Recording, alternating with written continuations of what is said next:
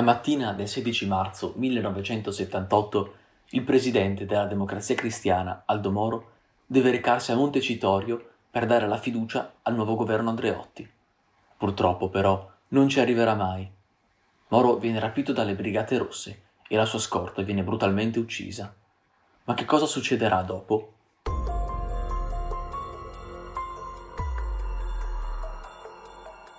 Ciao ragazzi, benvenuti nel nuovo episodio di Sotto Osservazione, nonché nella seconda parte sul caso Moro. Sono sempre accompagnata da Giovanni e insieme vi racconteremo il drammatico epilogo di uno dei fatti più tragici della storia italiana del Novecento.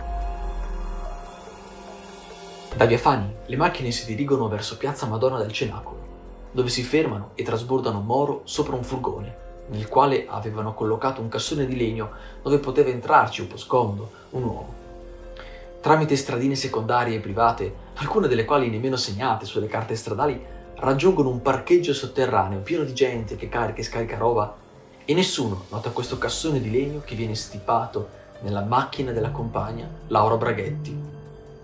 Senza problemi arrivano quindi all'alloggio in cui verrà detenuto Moro. I proprietari di casa, si sa, sono spesso una rogna e quando vuoi essere sicuro sicuro l'alloggio devi comprarlo specialmente se ci devi nascondere Moro.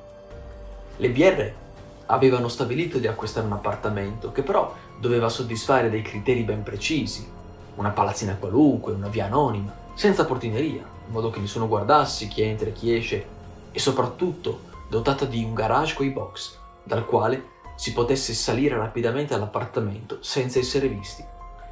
E lo avevano trovato questo appartamento e i soldi non mancavano c'erano quelli provenienti dal riscatto pagato dalla famiglia Costa, gli armatori delle crociere, per la liberazione del figlio.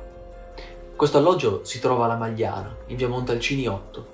Non è molto vicino al luogo del rapimento, ma è dalla stessa parte del Tevere e non potevano certo rischiare di incappare in un ingorgo o peggio in un posto di blocco su un ponte avendo Moro nel bagagliaio. L'alloggio era stato comprato a nome di Laura Braghetti, quella della macchina, che, per non destare sospetto, lo frequentava abitualmente assieme ad un altro compagno che spacciava per fidanzato. All'interno era stata da loro costruita in segreto una stanzetta nascosta e insonorizzata, dietro la parete finta della libreria, nella quale avrebbero rinchiuso Moro per 55 giorni. Appena informato del rapimento, il capo dell'Ucigos, Antonio Fariello, invia a tutte le prefetture e questure d'Italia un messaggio cifrato attuare immediatamente il piano zero, ma nessuno sa cosa sia, tranne che a Sassari, dove era stato questore proprio Fariello. Egli aveva trovato questo piano di mobilitazione delle forze dell'ordine in caso di sequestro di persona, convinto che esistesse in tutte le questure. Quello stesso pomeriggio, il ministro dell'Interno, Francesco Cossiga, comunica alla stampa i nomi e le fotografie di 20 sospettati, cinque dei quali sono i brigatisti responsabili dell'azione criminosa. In quelle settimane si provvede ad un insensato dispiegamento di forze. Ogni giorno vengono effettuati circa 1300 posti di blocco e 700 perquisizioni domiciliari. Alla fine della vicenda risulteranno quasi 6 milioni le persone perquisite, senza però trovare niente. Alla notizia del rapimento il mondo politico reagisce nei modi più disparati. Chi come Ugo Lamalfa, afferma la necessità di ricorrere a provvedimenti eccezionali. A chi, come Sandro Pertini, auspica quanto prima la piena efficienza del governo. Giorgio Almirante dell'MSI propone addirittura che al Ministero dell'Interno venga insediato un militare, che venga ripristinata la pena di morte per i terroristi e che venga applicato il codice penale militare nelle zone e nei momenti di emergenza.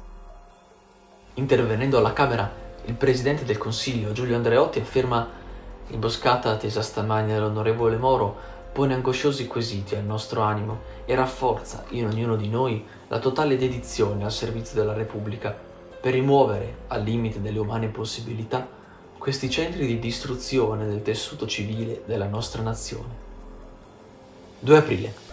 Mentre le ricerche continuano frenetiche, nella campagna bolognese un gruppo di amici, radunato per un picnic all'aria aperta, decide di fare una seduta spiritica per chiedere agli spiriti dove sia nascosto Moro. Tra questi, tutti professori all'Università di Bologna, c'è anche Romano Prodi. essendo tutti quanti cattolici di sinistra, evocano gli spiriti di Don Sturzo e di Giorgio Lapire. Il piatino si muove verso Gradoli, un paese in provincia di Viterbo.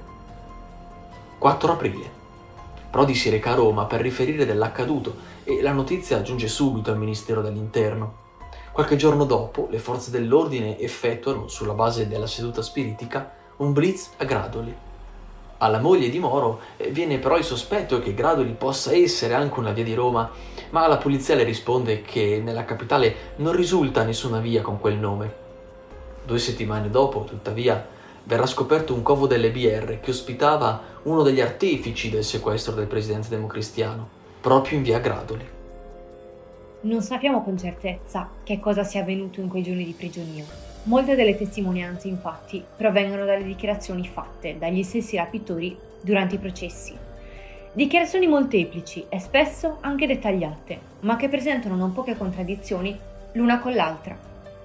Durante la sua reclusione, Moro scrive ben 86 lettere, indirizzate ai membri della democrazia cristiana, alla sua famiglia, ai vari quotidiani nazionali e al Papa Paolo VI.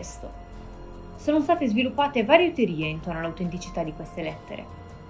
Secondo Cossiga, Moro è stato sottoposto a tecniche di lavaggio del cervello da parte dei suoi sequestratori.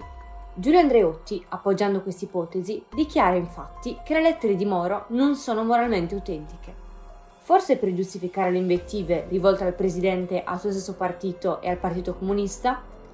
Sarebbe però ingenuo escludere che i militanti delle Brigate Rosse non influenzassero o quantomeno non controllassero il contenuto di ogni singola lettera inviata. Secondo il giornalista Leonardo Sciascia, invece, Moro ha cercato di inserire nelle missive dei messaggi criptati per far intendere che la sua prigione si trovava nel cuore di Roma questa teoria è stata avallata dalla moglie Eleonora. Leggiamo infatti in una lettera destinata proprio a quest'ultima Io sono qui, in discreta salute. Non è stata però mai recapitata, così come tante altre lettere ritrovate poi durante le perquisizioni eseguite nell'appartamento da parte degli uomini del generale Carlo Alberto dalla Chiesa. Il 24 aprile le Brigate Rosse diffondono l'ottavo comunicato. Propongono uno scambio di prigionieri Aldo Moro, in cambio di 13 brigatisti incarcerati. Il loro scopo è quello di aprire una trattativa con lo Stato italiano. La politica italiana però si divide in due fazioni, l'una che persegue una linea dura, contraria alla trattativa, sostenuta da Cossiga Andreotti, convinti che scarcerare i terroristi voglia dire arrendersi da parte dello Stato. E l'altra invece una linea più morbida, favorevole alla trattativa, appoggiata da Bettino Craxi, Prevarrà però il primo orientamento. Il 5 maggio le Brigate Rosse diffondono l'ultimo comunicato. Compagni, la battaglia iniziata il 16 marzo con la cattura di Aldo Moro è arrivata alla sua conclusione. Dopo l'interrogatorio e il processo popolare al quale è stato sottoposto, il presidente della democrazia cristiana è stato condannato a morte.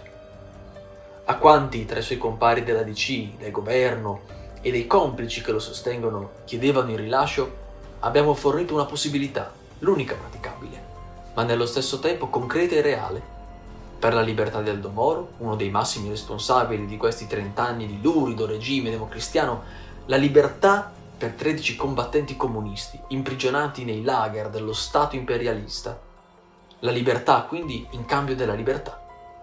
Dobbiamo soltanto registrare il chiaro rifiuto della DC, del governo e dei complici che lo sostengono e la loro dichiarata indisponibilità ad essere in questa vicenda qualche cosa di diverso da quello che fino ad ora hanno dimostrato di essere, degli ottusi, feroci assassini al servizio della borghesia imperialista. Concludiamo quindi la battaglia iniziata il 16 marzo, eseguendo la sentenza a cui Aldo Moro è stato condannato. 9 maggio. Moro viene assassinato dal brigatista Mario Moretti e il suo corpo viene rinvenuto il giorno stesso nel centro di Roma in via Caetani, nel portabagagli di una Renault 4 rossa. Siamo nelle vicinanze di via delle Botteghe Oscure, sede storica del Partito Comunista, e piazza del Gesù, sede della Democrazia Cristiana. Qualche giorno dopo, i primi arresti. Il 14 novembre 1983 la Corte di Cassazione conferma le sentenze di condanna per i 63 imputati coinvolti nel processo Moro. 32 ergastoli, 316 anni di carcere, 4 assoluzioni e 3 amnistie. Inoltre vengono fatti alcuni sconti di pena ai collaboratori di giustizia. Il triste epilogo, le emozioni di questa vicenda sono ben leggibili nell'ultima lettera spedita da Aldo Moro alla moglie. Mia dolcissima Noretta, dopo un momento di esilissimo ottimismo, dovuto forse ad un mio equivoco circa quel che mi si veniva dicendo, siamo ormai, credo, al momento conclusivo. Non mi pare il caso di discutere della cosa in sé e dell'incredibilità di una sanzione che cade sulla mia mitezza e la mia moderazione. Ma ormai non si può cambiare. Vorrei restasse ben chiara la piena responsabilità della DC con il suo assurdo ed incredibile comportamento. C'è in questo momento una tenerezza infinita per voi, il ricordo di tutti e di ciascuno, un amore grande, carico di ricordi apparentemente insignificanti e in realtà preziosi.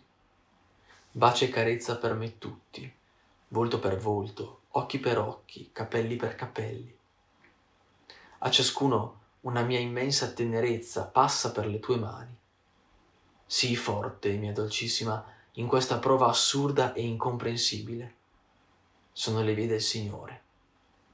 Ricordami a tutti i parenti ed amici con immenso affetto e da te e a tutti un caldissimo abbraccio, pegno di un amore eterno. Vorrei capire con i miei piccoli occhi mortali come ci si vedrà dopo. Se ci fosse luce sarebbe bellissimo. Amore mio, sentimi sempre con te e tienimi stretto.